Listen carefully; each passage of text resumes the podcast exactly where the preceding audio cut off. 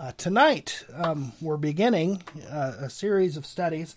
Uh, going from Isaiah chapter 1 through chapter 66 is a little tedious. Um, so I have uh, broken this up actually, and I preached, or I, I did a series of Bible studies several years back on the first 39 chapters of Isaiah. Those are available on Sermon Audio. Um, and today I'd like to start at um, chapter 40 um, and there's an abrupt switch. Um, in Isaiah chapter 40, uh, he is switching. If you remember, this struck me as I was studying today. A few months ago, I was speaking about the Tower of Babel uh, in Genesis chapter 11, which switches abruptly to Abraham in chapter 12. Um, and I made the point that Babel is building one kind of a kingdom, a kingdom with brick and mortar, and Babel became a type. It was actually in the location where Babylon would be built in the future. And Babylon and Babel became a type of the city of man, as Augustine called it, a city that's built by brick and mortar and oppression and theft and vanity and power and money and control and the things of this earth. And in contrast to that is the kingdom that's built because God has made a promise. Uh, God is building a city. Abraham sought a city whose builder and maker was God, if you remember how the writer of Hebrews puts it. And here in Isaiah, we have this same kind of contrast. The problem in Isaiah, before I read the text, I'm going to read verses 1 through 11 in, in a minute, but I want to give you some background. The problem that Isaiah is continually addressing is that the kings of Judah, the southern kingdom, are continually looking to make alliances with the nations around them, uh, worshiping and sacrificing the gods of power, the gods of the nations around them, and seeking to protect themselves by making alliances with the nations for those who aren't familiar with the Old Testament uh, geography, the nation of Israel by this time is split into two. There's the southern kingdom and the northern kingdom. The northern kingdom is called Israel, the southern kingdom is called Judah. In the southern kingdom, the line of David is continuing. All the kings in the southern kingdom are from the line of David. God made a promise to David that his seed would reign forever and ever. Messiah was going to come through the line of David. So Judah had a special place in the economy of God's redemption. Uh, Judah had the care and providence of God, and also the full-on attack of the Satan of Satan in Genesis chapter three, where the, the seed of the serpent is seeking to crush the woman's seed. There's that enmity that is there. This is continuing on. Um, and if you read through the history of the kings of Judah, you see the continual attacks of Satan, drawing them to idolatry, drawing them to alliances. The application of this problem today is not to any nation. The United States is not Israel. Um, there's nothing wrong with making alliances and treaties and that sort of thing. That's not the application. It's an idea of faith. One of the kings of Judah was Ahaz, and Ahaz has a central figure in the prophecies of Isaiah. Um, Ahaz uh, is threatened by the two kingdoms just north of him. There's the kingdom of Israel, who's a longtime enemy of the kingdom of Judah, and Israel has made an alliance with the Syrians, who are just north of Israel.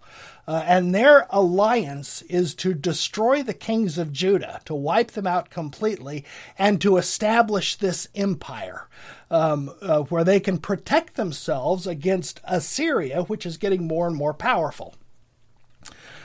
Judah is afraid of that. Ahaz is afraid of that. But instead of turning to the Lord, he turns to Assyria to make a treaty with Assyria.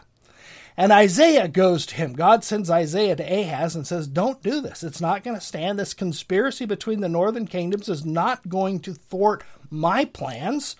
The king is going to still come. I will still bring salvation through your line. This there's no need for you to make treaties with the gods of the nations and with the other nations of the world. You are my people and I will protect you.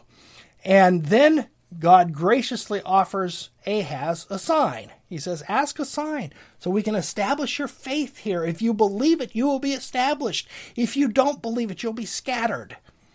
And Ahaz says, I'm not going to request a sign, if you remember that call. And Isaiah says, God is done with you. speaking to Ahaz. And then he turns to the house of Judah, all the ruling class, and he gives the house of Judah a promise. He says, The Lord will give you all a sign. Behold, a virgin shall conceive and shall bear a son and shall call his name Emmanuel, God with us. See, God, once again, here's Abel or Abraham and Babel being contrasted. There's the kingdom that God is going to build that will be brought uh, in God's time and in God's way. He will crush the head of the serpent, he will plunder the kingdom, and he will build his city.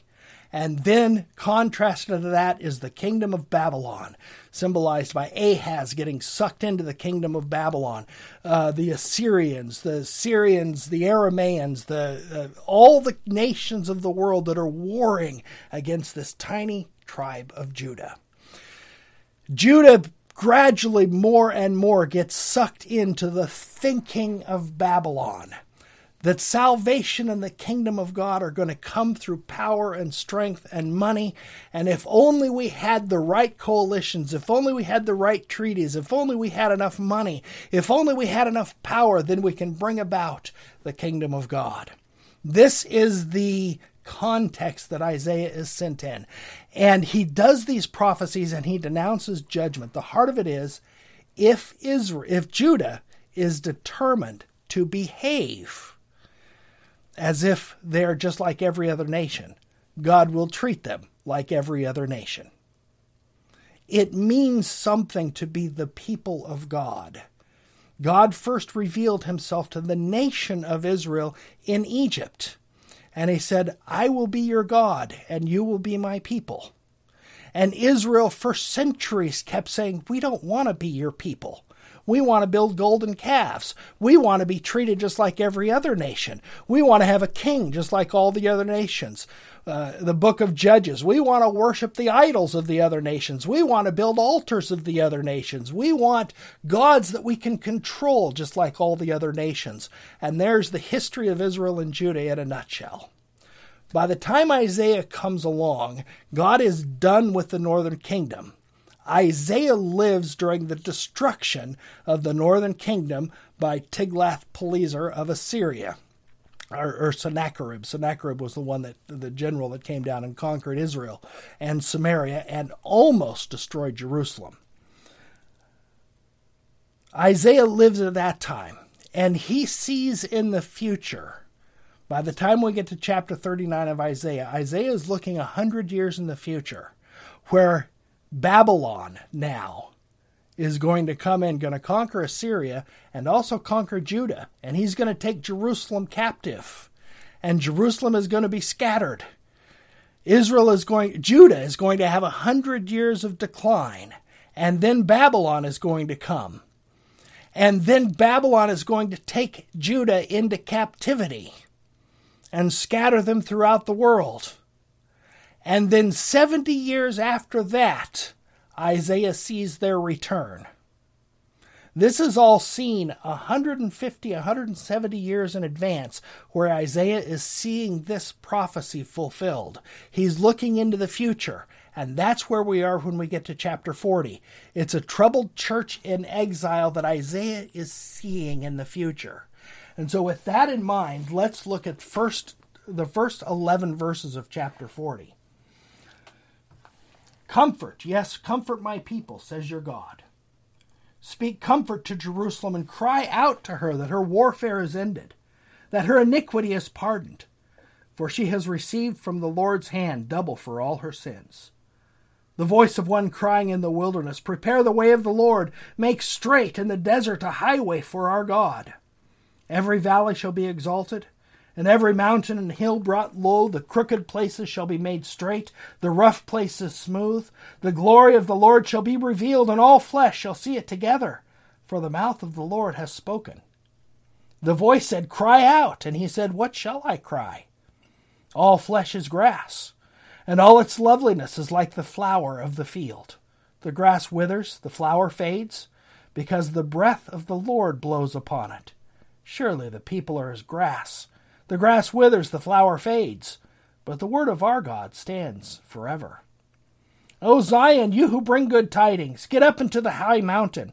O Jerusalem, you who bring good tidings, lift up your voice with strength. Lift it up, be not afraid. Say to the cities of Judah, Behold your God.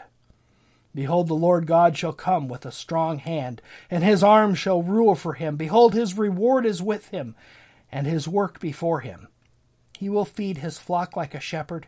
He will gather the lambs with his arm, and carry them in his bosom and gently lead those who are with young. And thus we have the introduction to this last part of the book of Isaiah. Um, the first thing I would like to notice uh, Hosea, the prophet Hosea, we spent some time going through Hosea just a year or so ago. Um, he's a contemporary of Isaiah. And Hosea's, the theme of Hosea is God is saying to his people at the same time with the exile coming, You are no longer my people, and I will no longer be your God. Uh, that's the theme of the book of Hosea, and and God is giving his divorce decree to Hosea, and then yet at the same time he's promising to allure them and speak comfortably to them and draw them back in.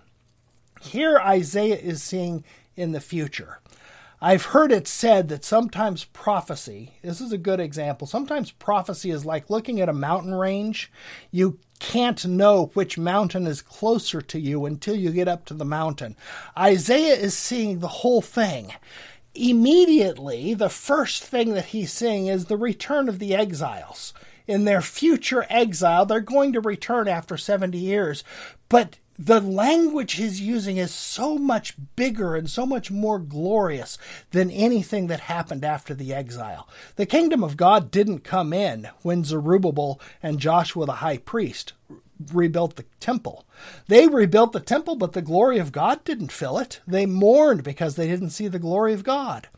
Isaiah is looking at another age, another time. It's the time that Peter actually saw face to face when Peter said, if I can find this passage, uh, 1 Peter chapter 2 verse 9, he says to the church, not only the Jews that are still scattered abroad, but also to the Gentiles, all who believe in Christ. He says this to them You are a chosen generation, a royal priesthood, a holy nation, his own special people, that you may proclaim the praises of him who called you out of darkness into his marvelous light, who were once not a people but are now the people of God, who had not obtained mercy, but now have obtained mercy.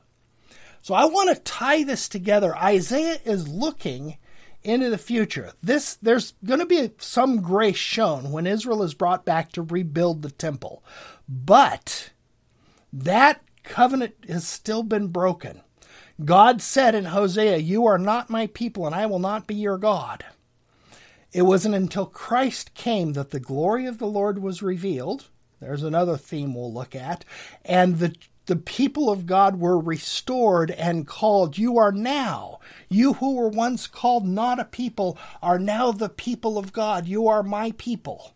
And so, in this very first verse, the comfort that God is speaking to his people are speak comfort to my people, saith your God. Comfort you, my people, say, says your God. Isn't that a beautiful thing where God is promising this restoration of the covenant fellowship that he has with his people? It was this relationship with his people that brings about the salvation of the world. Christ eventually comes into the world, and he is the true people of God. And as this expands throughout the New Testament, we see at the very end of the book of Revelation, the tabernacle of God is with men. It descends, it fills the whole earth. And the voice says, I am your God, and you are my people. And this is the consummation of all things.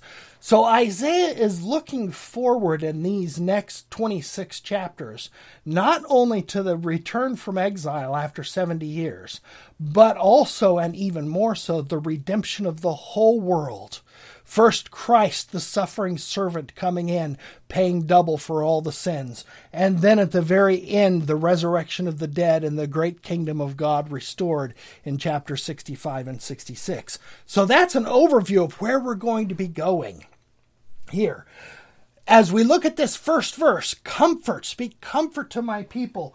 He says in verse 2, speak comfortably to Jerusalem.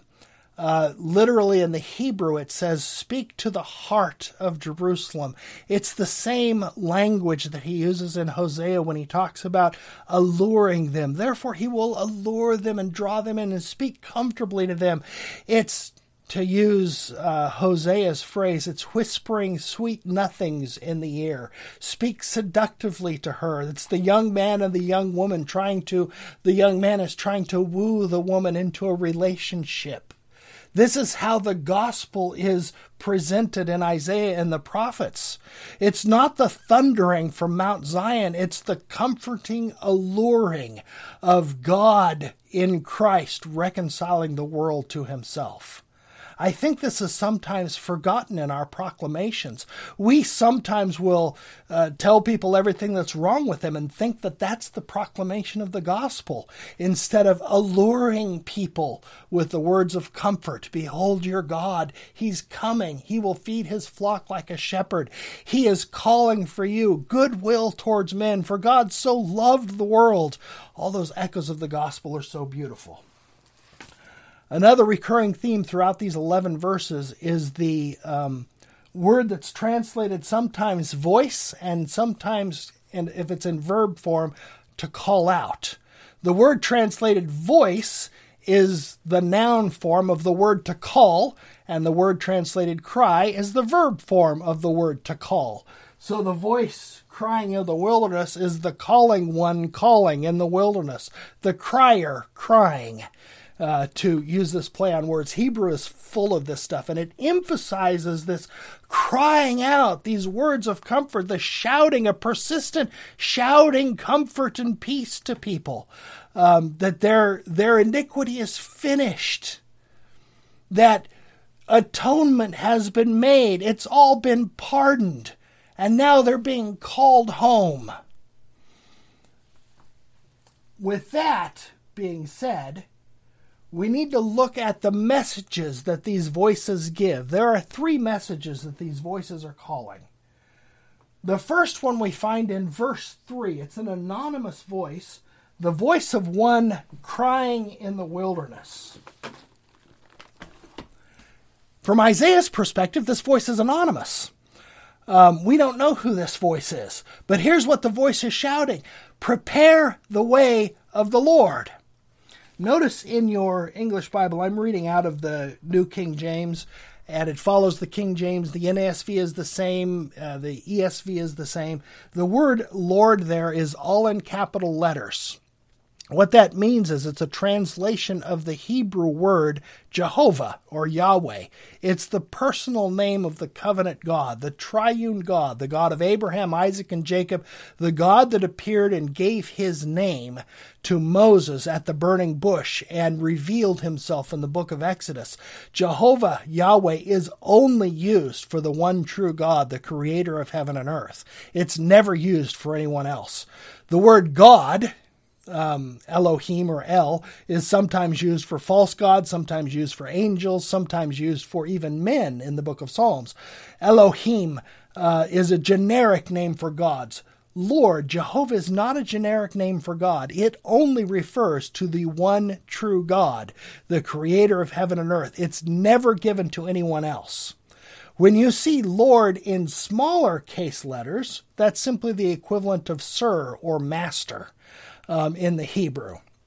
But here, and the reason that I'm pointing this out is because Mark, in the Gospel of Mark, he says the beginning of the Gospel of Jesus Christ, and he says John the Baptist is this voice crying in the wilderness, saying, Prepare the way of Jehovah.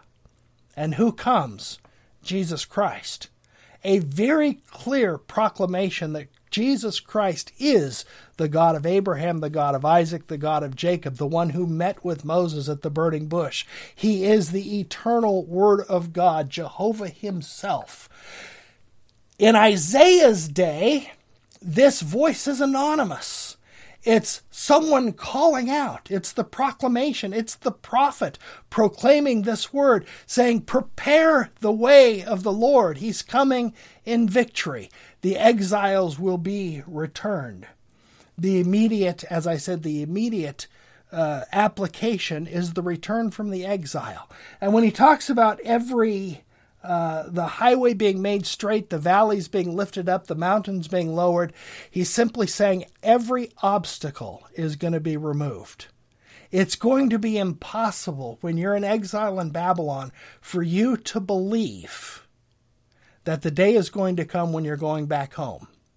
In fact, many people in Babylon didn't believe it. They didn't go back home. The obstacles were too great. But there were those that remembered Isaiah's message.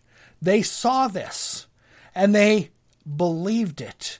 Unlike Ahaz, who didn't believe the promise and he wasn't established, the exiles, they believed it. Think about that for a moment. This is the theme of the latter part of, of Isaiah. This is why God is going to spend so much time in the next 10 chapters giving all of his attributes, contrasting his power with the power of idols, because the only way we can believe these promises of God is if we know who God is. Because, as we all know, when we hit those dark places, when we have our own exiles, when everything else is piling all around us, when everything in the future is dark, it is so hard to believe that God is coming in triumph. And He's going to keep every single promise that He has ever made. And this is why we talk about who God is, because the things that are impossible for men aren't impossible for God. God is the creator of heaven and earth. More on this next time when we get to the last half of this chapter. So the exiles are going to return. But look at verse number five. Now it's as if Isaiah is jumping ahead centuries. And he's saying, And the glory of the Lord will be revealed. This,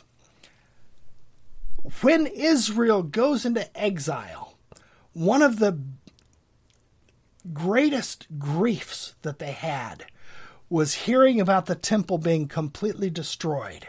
Ezekiel saw it. He lived later. He lived during the time of the exile. He learned during he lived during the time of the destruction of the temple when Nebuchadnezzar destroyed the temple, teared it apart stone by stone. Before that happened, Ezekiel saw the vision of the chariot where the glory of God that pillar of cloud and pillar of fire that filled the tabernacle, that filled the temple of Solomon, where God's presence dwelt with his people. Ezekiel saw that lift up and go away. God's presence was no longer in the temple the glory of the Lord had departed. Just like it had in the days of the judges when uh, Eli's uh, daughter in law gives birth after she finds out that the Ark of the Covenant had been captured. The presence of God is gone. She she gives birth and names the boy Ichabod, which means no more glory. The exile is the ultimate Ichabod. God's presence is gone. But do you remember what I said earlier, the promise made to Ahaz? The Lord will give you a sign. A virgin shall conceive and bear a son, shall call his name Emmanuel, God with us. The presence of God is going to return. The glory of God is going to return, but it's not going to be the way that they imagine it's going to be. It's not going to be that pillar of cloud and pillar of fire filling the temple anymore. It's going to be a baby in a manger. And so the next time the glory of the Lord is seen is when the angels announce to the shepherds that a virgin has conceived and borne a son. You remember that the glory of the Lord shone round about them. All of these Christmas songs that we're going to be singing over the next month has such incredibly deep meaning where the fulfillment of all these prophecies are taking place. God's presence is with his people again.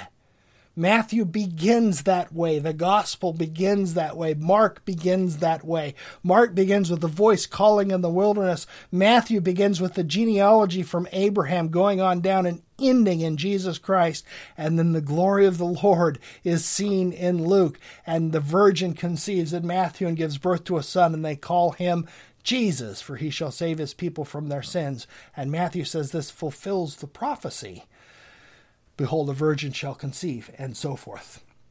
So the glory of the Lord shall be revealed, and all flesh shall see it together. This is taking place gradually in the proclamation of the gospel, the voices crying out throughout the world. And eventually all flesh will see it when that visible glory appears, the Son of Man descending in clouds of glory.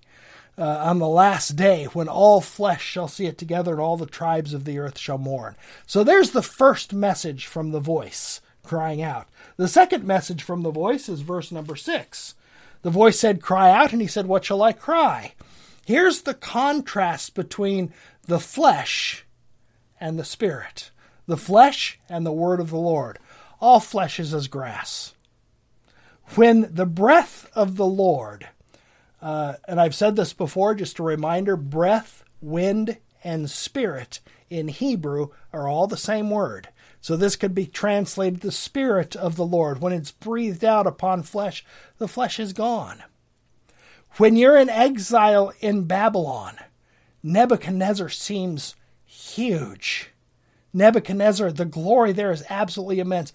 I um, one movie where this really sticks out in my head is the um, movie The 300 uh, about Xerxes uh, fighting against Sparta, and the one scene that stamps that absolutely just comes in my I don't know how accurate it is, but it really speaks of this is when Xerxes comes into the battle, he's being carried by the slaves, and the glory, the earthly glory of Xerxes is very clear in this movie. Here is someone you do not mess with. This is Nebuchadnezzar. He built those those hanging gardens, the ancient wonders of the world. When you see Nebuchadnezzar, this is a guy you don't mess with. He is absolutely invincible, uncrushable. No one stands a chance against him.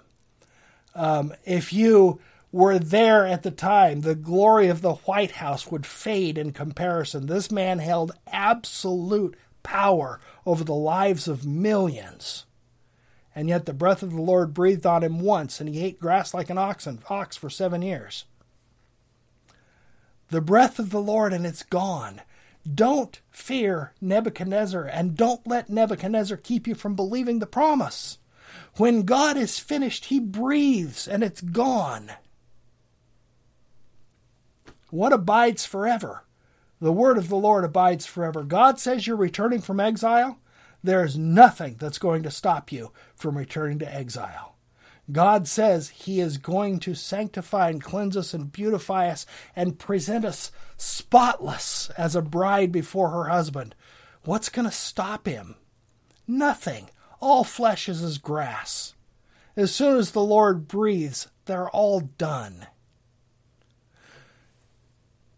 This is what Ahaz refused to believe. He looked at the glory of Damascus, the glory of Samaria, and then he saw the glory of Assyria, and he said, Nineveh, that's who I'm going to side up with. That's incredibly glorious. But what did I say about the Tower of Babel? Somebody has to make the bricks. And that's Judah at the bottom of the pile. This is this is what God is telling them, and God is encouraging them to believe His word. You are the people of God. You are made for so much more than making bricks for the Assyrians. Don't trust their glory. All flesh is as grass. Surely the people are as grass. The grass withers, the flower fades, but the word of our God stands forever. Look at what's being contrasted there in those verses. You have God, you have the Spirit, you have the Word and these three are one. The triune God, the triune covenant God. Who is going to stop the triune God from fulfilling his promise when all flesh is as grass? That's the second message. The third message. Uh, O Zion, you who bring good tidings. The Hebrew is difficult because there is um, a preposition omitted. This is very common in poetry, and you have to kind of fill it in. Literally, it says, You who bring good tidings, Zion. And the I believe that in the context, for the sake of the style of Isaiah writing, that this would better be translated you who call out, the calling one who brings good news to Zion. Zion is the city where David had his palace and where the temple was built. It was the seat of power. Now in exile, they've been abandoned. Now it's covered with thorns and thistles, and the jackals, Isaiah has a long description of what Zion looks like after the place has been destroyed and overthrown and abandoned. Now it's covered with wild grapes and thistles and thorns and wild creatures. Um, but now, here's this voice crying out to Zion Lift up your voice with strength. Lift it up. Be not afraid. There's that word voice calling again. Lift out your crier. Lift up your crier. Cry out. Shout to Zion. Behold your God. He's coming. Verse number 10 is the message Behold, the Lord God shall come with a strong hand. His arm shall rule for him. His reward is with him, and his work before him. This is God being portrayed as the coming king.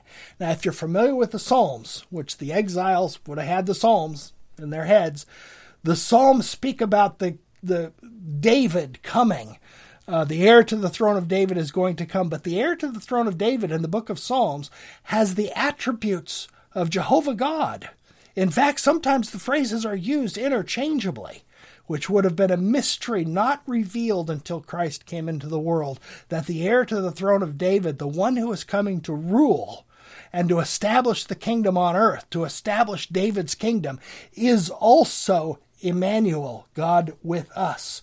So here the Lord God coming with a strong hand, coming to set up and establish his kingdom is also the one in verse 11 who will feed his flock like a shepherd. Shepherd is a common term for a king in the near Middle Eastern cultures. This king, coming as a shepherd, will feed and nourish tenderly his flock. He is gathering, defending, and preserving for himself a people. What's the ultimate fulfillment of this? Of course, the king did not come when Zerubbabel rebuilt the temple there was centuries of of uh, Persian rule, then Greek rule, then uh, um, the Maccabean rule, uh, then finally Roman rule, until the angels appeared to Joseph and Mary and said, "You're going to conceive, and you shall be." Uh, uh, you shall be with child of the Holy Spirit, and I will give him the throne of his father David, the angel promised. Jesus Christ came to establish his kingdom, and he didn't fail. He did exactly what he came to do. When he went to the cross, that by the devil was considered his moment of weakness. Jesus said in the Garden of Gethsemane, This is the hour of darkness. But just before he did that, he proclaimed, I am he. And everyone fell over backwards because they got a glimpse of his glory and then they got up and arrested him again. Everything that he did up until then, he was the king coming in the guise of a serpent. Or it's not a serpent, coming in the guise of a servant. It was in God's decree that redemption would only come through the death of the Son of God, paying the atonement for sin, crushing the head of the serpent on the cross. Because the power of the serpent is in death and guilt and hell and shame. When sin is conquered, that power is taken away, and sin was conquered on the cross. So, the biggest problem, the biggest kingdom that mankind struggles with is not Babylon, not Greece, not Rome, uh, not any of the kingdoms of this world. It's that we're in bondage to the kingdom of the devil and Christ the King is plundering that kingdom, and he's drawing his people out through the proclamation of the gospel, the voice crying comfortably to Jerusalem, pulling us together, gathering us together in this amazing uh, technology that we have in the buildings all across the world, through the internet, where the world is, word is proclaimed. The people of God are gathering together because the Son of God is still gathering together his chosen communion. And here the glory of God is seen when the Holy Spirit descends in our hearts. And every man and woman and child that repents and believes the gospel is showing the glory of God, the Holy Spirit, dwelling in their hearts. Until the day comes when all flesh will see it together, and every tear will be dried, and every uh, every sorrow will be wiped away, and there will be no more curse, and the tabernacle of God will be with men and we will be his people, and he will be our God. That's the consummation of all things. And when we are in exile, when we struggle with our loneliness and our despair and our sorrows and our sadness and betrayals and uh, uh, the crushing blows that this world has. It's hard to believe that God has all of this under control. In fact, we get very used to saying things like, Why isn't God paying attention to us? Where is God? Why isn't He hearing our prayers? Which is exactly what Isaiah is going to address in the next section of chapter 40 when he goes on telling us who God is and what He is going to do. And uh, how nothing can keep him from fulfilling his promises. So, we're going to learn theology, we're going to learn redemption, we're going to learn how all of this points to Christ and who God is as we progress through this book. Um, and I can't think of a better thing to study at this Advent time uh, than this chapter we just looked at. So, thank you all for joining us. Let's close in prayer and then we'll take a few moments for any questions. Our Father in heaven, we thank you for the redemption that you have promised. We thank you for the coming conquering King, uh, our Lord Jesus Christ, who we, uh, uh, we worship and we serve, uh, who has been given the heir, uh, the throne of his father David. We pray, Father, that you would uh, strengthen us, encourage us, lift us up, and cause us to walk in newness of life, reflecting the beauty and love and grace of the gospel to all around us. In Jesus' name, amen.